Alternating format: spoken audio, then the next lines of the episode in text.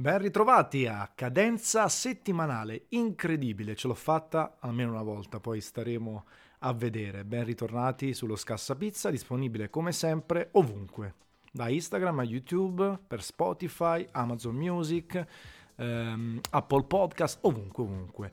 Oggi tre argomenti piuttosto peperini, come si suol dire, ma in realtà poi sono più i titoli che il contenuto, perché poi a me piace in realtà eh, provare in maniera pacata a dire il mio punto di vista, anche se un po' ci sono rimasto male proprio su quei punti che andiamo a un po' a sviluppare all'interno di questo podcast. Um, cosa significa che i pizzaioli pensano solo all'apparenza? È chiaro ed è vero ed è normale che l'abbassamento dell'età media dei pizzaioli oggi ha portato a concentrarsi talvolta più sull'estetica e l'apparenza che su una passione vera o comunque su un qualcosa scaturito dalla storia, dalla consapevolezza dell'importanza della pizza italiana, perché la pizza in Italia ha un valore storico importante, fondamentale, fa parte del tessuto culturale, è uno dei um, diciamo capisaldi eh, che portano in dono anche un turismo gastronomico e quindi ha radici ben radicate, non è soltanto la volontà di aprire una pizzeria, fare la pizza e farci un business e guadagnare. E anche quello ovviamente, in ultima istanza, tutti noi lavoriamo per guadagnare, per fare soldi, per stare bene, per assicurare un futuro alla nostra famiglia, però ecco, la pizza non è una cosa banale, non è una moda né una tendenza, ha radici che pongono eh, veramente eh, le fondamenta in centinaia di anni fa, si è diffusa in tutta Italia oramai da diversi decenni e quindi questa cosa è fondamentale. E cozza un po' però con l'esplosione dei social, con Instagram, con questa volontà quasi morbosa di voler mostrare il bello per accalappiare clienti, talvolta poi sacrificando il risultato finale e diventando forse anche un po', eh, come dire, ehm, costruiti nel proprio personaggio, sia sui social, che è proprio la patria di questo, no? è proprio eh, ehm, l'isola felice dove tanti influencer, tanti youtuber, tanti personaggi si adattano a quello che vuole il pubblico e capiscono dove va il pubblico per portarlo ehm, sotto la propria ala. Ma questa cosa succede anche dal vivo perché magari c'è chi ehm, fa la pizza quasi tipo cantilena, soltanto in un modo che ha imparato in un corso o comunque che ha visto online, che ha sperimentato appena gli provi a fare una domanda fuori dal seminato sudano freddo, non conoscono la storia, non conoscono perché la pizza si mangia in una certa maniera, eh, si crea in una certa maniera, ehm, si ottiene così. Perché si è arrivati a questo? Perché si è arrivati a utilizzare certi tipi di formaggi, certi tipi di olio, la cottura perché quello che succede, io ho sentito anche ovviamente i pizzaioli parlare di lieviti su lieviti dopo la birra, e questa cosa è abbastanza da bollino rosso, da matita rossa, perché i lieviti non esistono in cottura, cioè vengono, eh, muoiono in cottura dopo una certa temperatura e sicuramente molto prima della temperatura raggiunta all'interno di qualsiasi tipo di forno. E quindi questa cosa mi ha lasciato sempre un po' intristito, perché per guardare avanti, per innovare, per evolversi, secondo me non bisogna mai dimenticare il passato. Eh, perché ti, ti dà degli spunti che puoi applicare poi al presente e al futuro e tramandare anche quello che è stato, quello che è successo, è fondamentale. Non soltanto forse per ottenere un prodotto migliore, ma anche per saperlo vendere meglio, per saperlo raccontare, per fare in modo che Napoli, la Campania, l'Italia rappresentino una sorta di meta, di mecca per la pizza che poi porta in dono tutto il resto ovviamente, il turismo, il girare, lo sperimentare, l'immergersi nella cultura locale. Perché vi dico questo? Perché io ho una grandissima stima di un pizzaiolo in particolare, Enzo Coccia, lo conoscete tanti di voi, soprattutto voi campani, ma non soltanto. Pizzeria La Notizia, le due pizzerie La Notizia, via Caravaggio, uno dei maggiori artefici del disciplinare della pizza napoletana STG, una persona che ha sempre lavorato nel mondo pizza, che ha sempre provato a diffondere la propria conoscenza, che è stato anche tra i primi che ha fatto un passo in più nell'evoluzione della pizza anche a Napoli. Non pensiamo adesso, oggi, alla pizza col cornicione gigante o che qualcuno chiama gourmet in maniera spesso impropria, ma anche banalmente all'utilizzo dell'olio d'oliva, di prodotti più ricercati, di qualità maggiore, assemblati un po' meglio, anche in una semplice margherita, un filetto di San Marzano, un fior di latte di una certa qualità, una mozzarella di bufala trattata nella maniera corretta. E Lenzo Coccia è un pozzo di scienza. Se parlate con lui, vi racconta delle cose fantastiche, tra serio e faceto, tra miti e leggende e cose reali, tra testi storici che raccontano come si mangiava la pizza a Napoli, come veniva fatta, come erano i primi abbinamenti, le prime cose che venivano create, i primi ingredienti che venivano utilizzati, come si innestava nel contesto sociale del popolo napoletano e poi di quello italiano. E questo sapere purtroppo sta diventando sempre più raro. Io non vedo attorno a me pizzaioli giovani, ma anche spesso adulti, che hanno conoscenza di questo. C'è chi ovviamente, soprattutto magari maestri panificatori, che vengono anche da altre scuole o fanno altre tipologie di impasto o fanno altre tipologie di pizza che hanno studiato, ovviamente.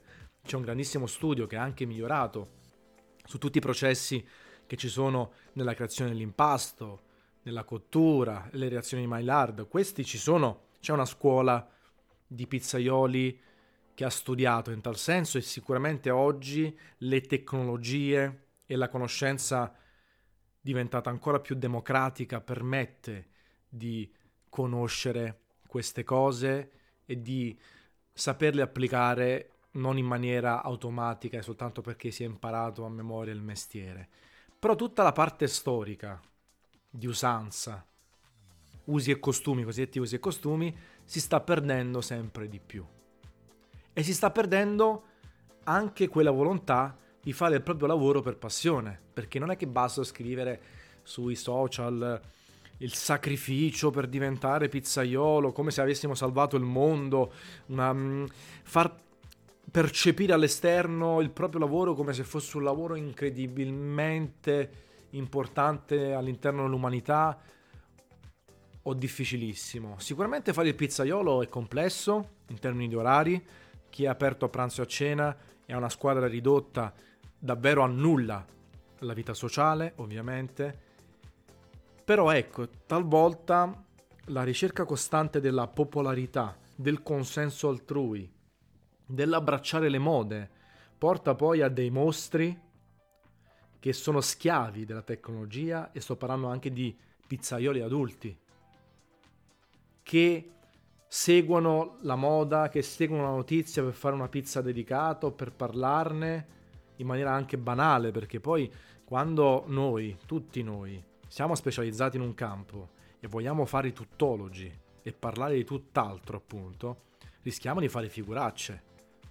Io, ad esempio, non parlo mai di politica, anche se la seguo, perché non mi sento preparato nel dare un'opinione chiara e netta. Ovviamente ogni tanto esterno il mio pensiero politico, il mio antifascismo, il mio antileghismo, però non lo, non lo pongo come opinione generale, così come altri, tanti altri argomenti. Ho quei 4-5 argomenti di cui mi sento preparato, ma anche perché sono la mia passione e cerco di parlarne. Tutto il resto sono uno spettatore passivo che cerca di elaborare ovviamente il proprio pensiero perché c'è bisogno di elaborare un proprio pensiero su tanti altri argomenti della vita e me ne sto zitto. Quando un pizzaiolo vuole parlare di politica o succede un accadimento e subito vuol prendere le luci della ribalta e dire la propria magari su un social in maniera rapida e sbagliata e decontestualizzata, lì si fanno casini.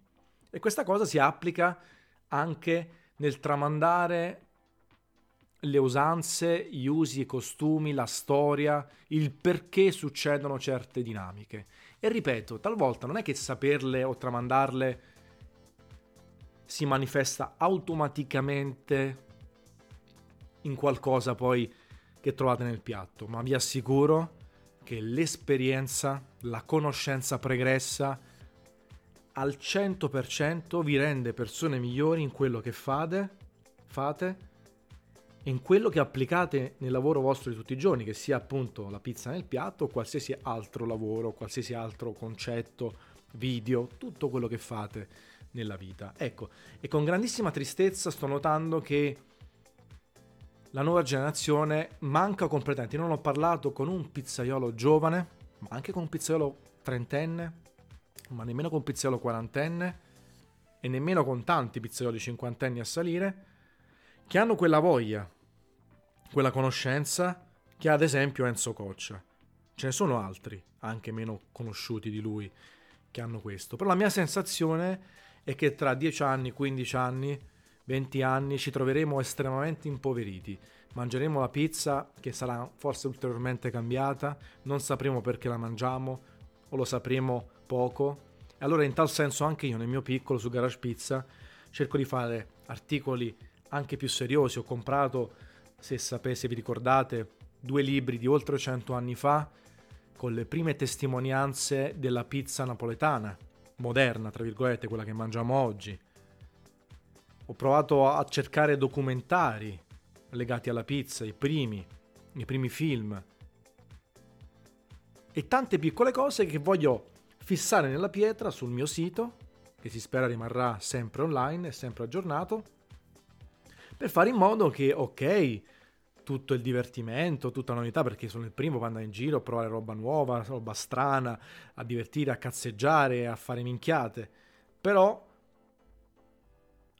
a cadenza regolare mi piace ricordare quello che è stato, che si applica anche nel quotidiano e quindi ogni volta che mi vedo con Enzo e faccio le chiacchierate con lui, parliamo sempre di miliardi di cose, mi racconta sempre tantissime cose che non so e ne rimango completamente affascinato.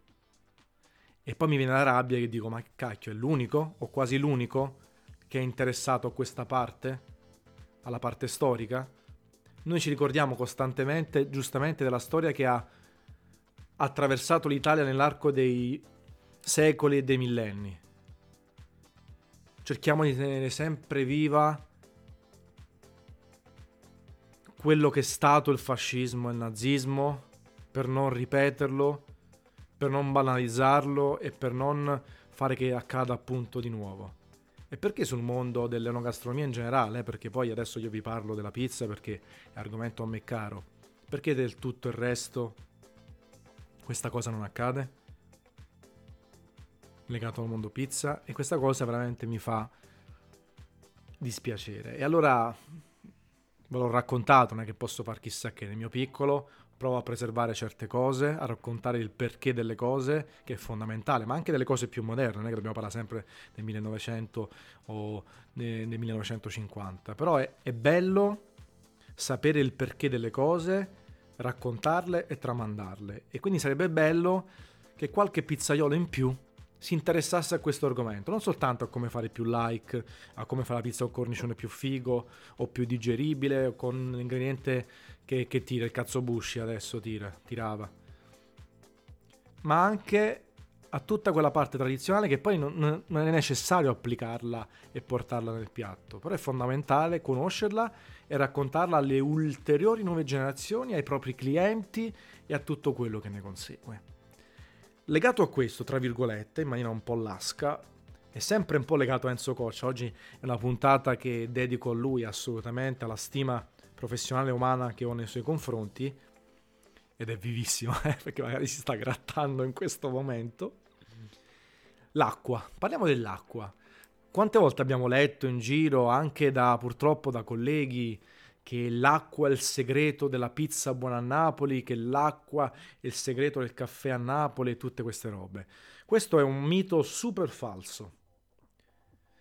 Perché l'acqua è fondamentale assolutamente in un impasto, in un caffè perché ne rappresenta la maggioranza nel caffè. Però è più legato al fatto che deve seguire certe regole. Deve essere potabile, senza nessun tipo di inquinamento, con un certo grado di durezza, con un pH all'interno di un certo intervallo, perché altrimenti l'impasto è troppo rigido o al contrario. Però queste caratteristiche dell'acqua si trovano in tantissime città. Enzo, su un articolo addirittura del 2015, quindi di 8 anni fa, 7 anni fa, ha parlato di aver fatto un confronto dell'acqua di Napoli e quella di New York, ravvisando dai tutti i valori tecnici che non sono tanto dissimili, così come l'acqua di Napoli e di Milano. Quindi non è questa la discriminante sul perché in media la pizza a Napoli, soprattutto quella napoletana, è migliore del resto d'Italia e del mondo. Io ad esempio nell'articolo che ho fatto su Garage Pizza ho raccontato di un mix tra reale ed esoterico, dai profumi all'estrema confidenza con i forni soprattutto a legna, con i prodotti super freschi, con la scelta dei prodotti giusti, con la manualità, il contesto.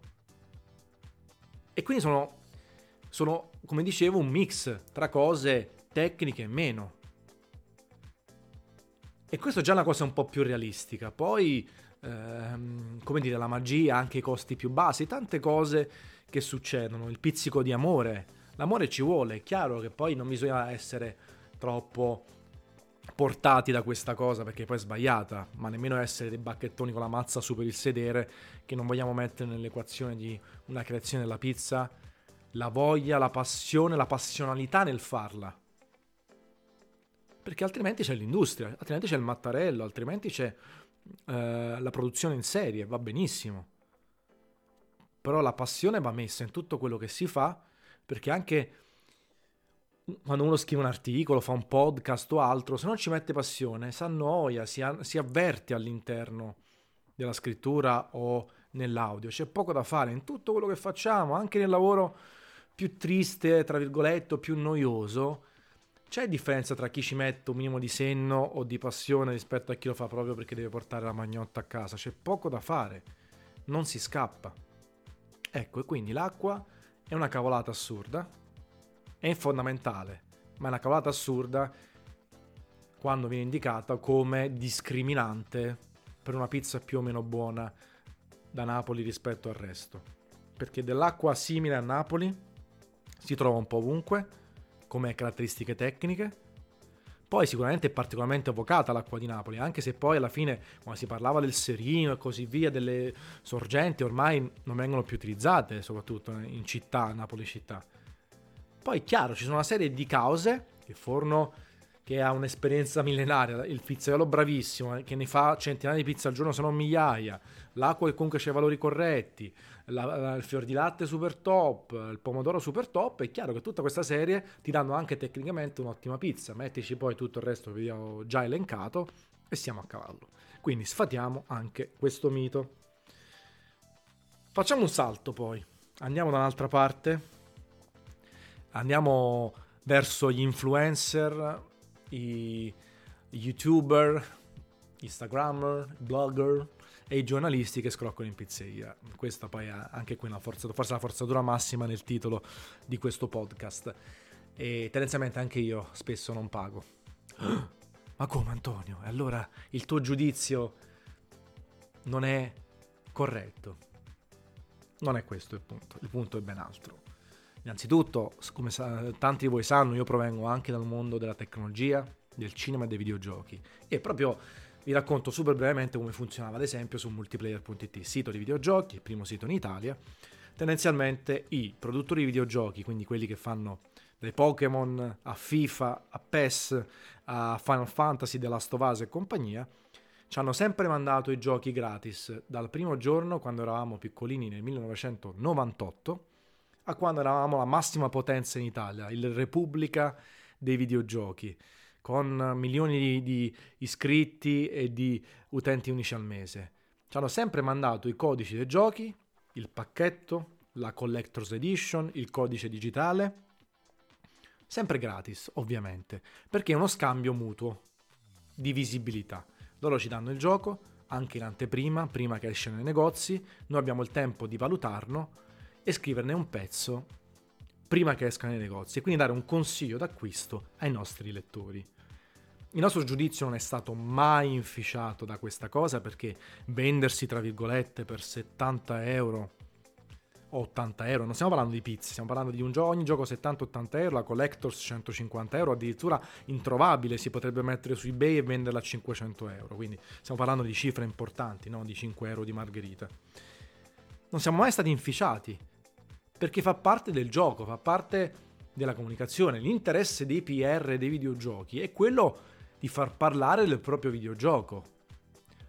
Poi qualcuno c'è stato nel corso di questi 20 anni che ha provato a dire io non ti do il gioco se non il voto non è discreto oppure la vuoi l'esclusiva allora parla bene nel gioco. È sempre stato rimandato al mittente perché chi fa questo lavoro in maniera professionale ha le spalle coperte, ha le spalle larghe. Poi noi all'interno di multiplayer.it avevamo il nostro stipendio, io percepivo uno stipendio che era indipendente dall'avere giochi, così come i siti si mantenevano con la pubblicità. Quante volte noi abbiamo pubblicato un gioco, una recensione di un gioco che magari ha avuto un voto basso, con tutta la pubblicità sul gioco, i banner, i classici banner, perché poi separavamo la parte commerciale dalla parte editoriale, perché chiaramente nell'ottica sempre di avere la visibilità, magari Electronic Arts investiva 20.000 euro per i banner, per tre giorni di banner su, su FIFA, sulla home page di multiplayer.it, guardate che, che cifre che giravano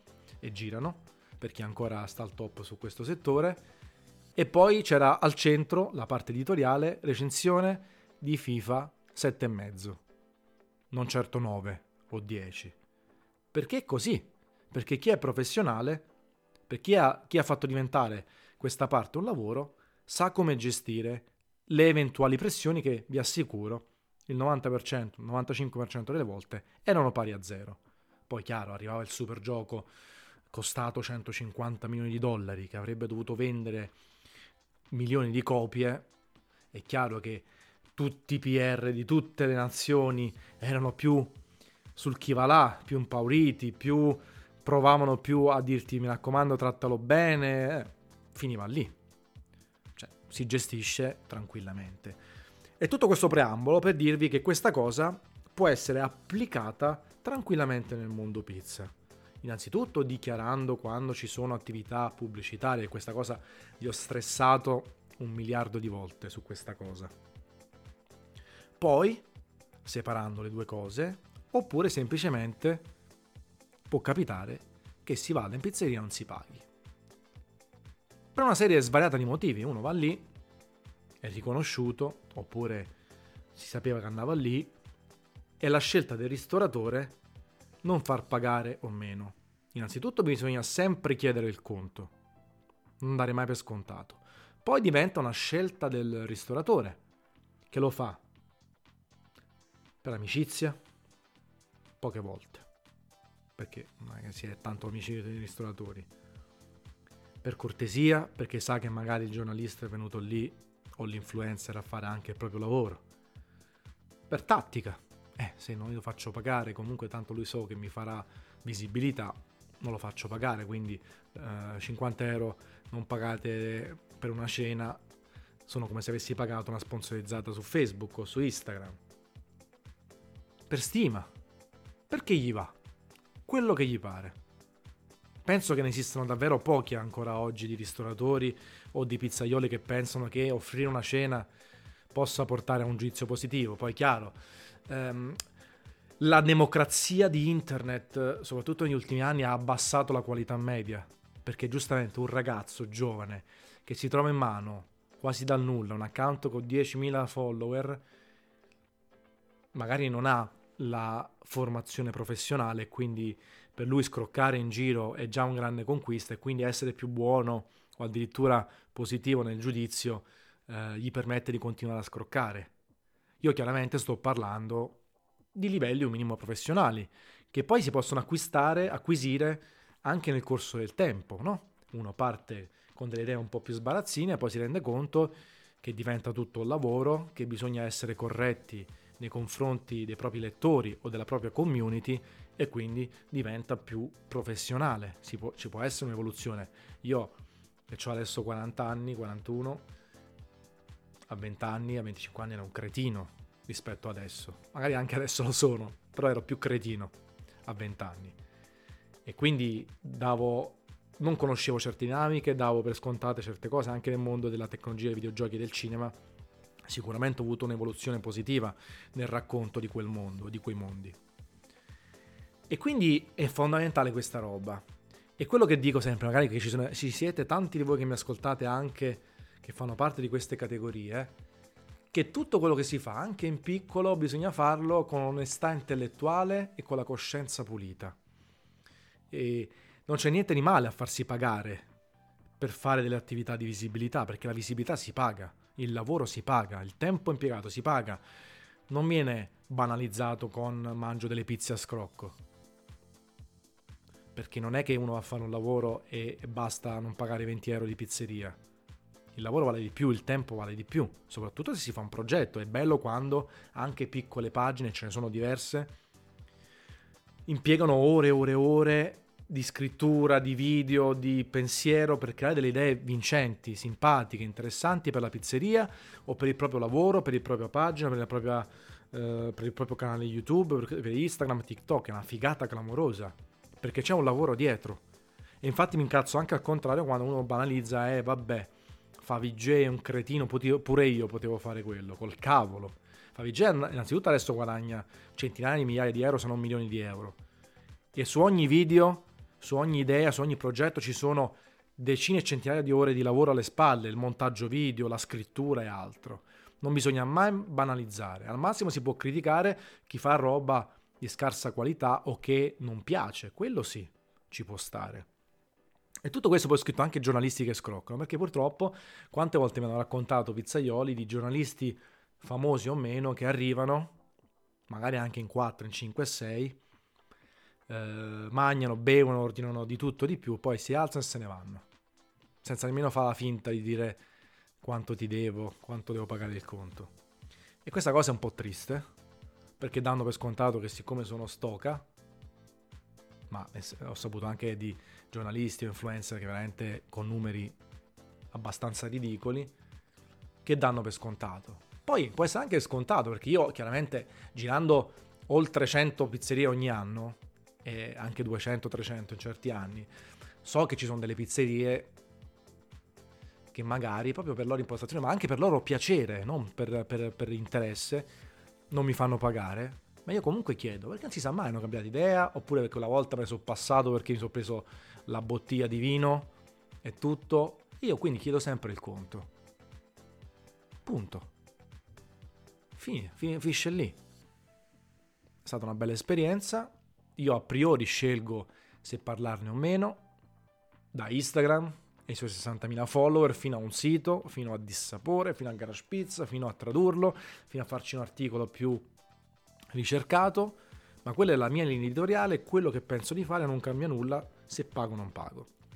Le volte che in cui vado nella nuova pizzeria o perché vado lì mm, senza non mi conoscono o non c'era nessun tipo di lavoro da fare, prendo e pago. Le volte che vado, anche se mi conoscono perfettamente, pago, non apro bocca, non è che do un giudizio negativo o non ne parlo. La stessa identica cosa, perché poi ci sono pizzaioli che fanno pagare tutti, anche se arriva eh, Gesù, e pizzaioli che non fa pag- fanno pagare nessuno, anche se arriva Pino Mauro.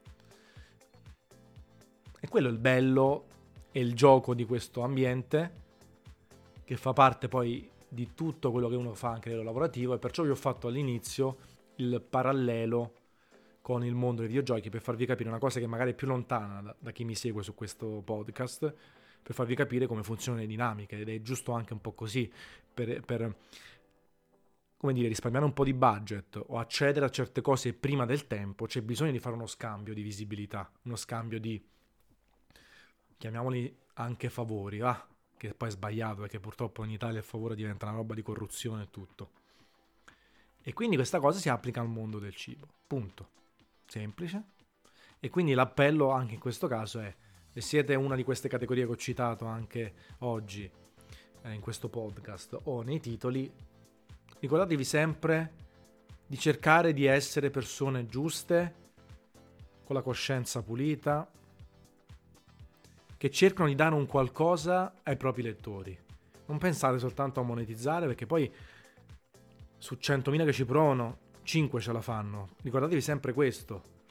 Sputtanarsi e poi magari manco riuscire nel proprio intento è proprio la tristezza. Cioè, fate altro nella vostra vita, non buttate il tempo nella tazza del water, che già è limitato e già questi due anni di Covid ci hanno rotto le balle in una maniera incredibile.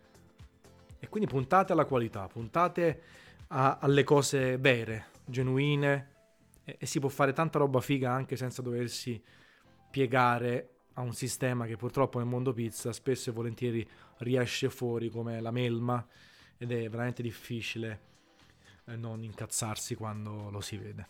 Comunque, questa è la seconda puntata del nuovo corso, secondo episodio stagione 6 di Scassa Pizza. Vi ricordo sempre che lo trovate ovunque, sotto forma video e sotto forma audio. Basta cercare Scassa Pizza, lo trovate veramente ovunque, su qualsiasi piattaforma, senza bandiere. Vi ringrazio ancora una volta, scemo chi sente, e alla prossima puntata. Ciao a you!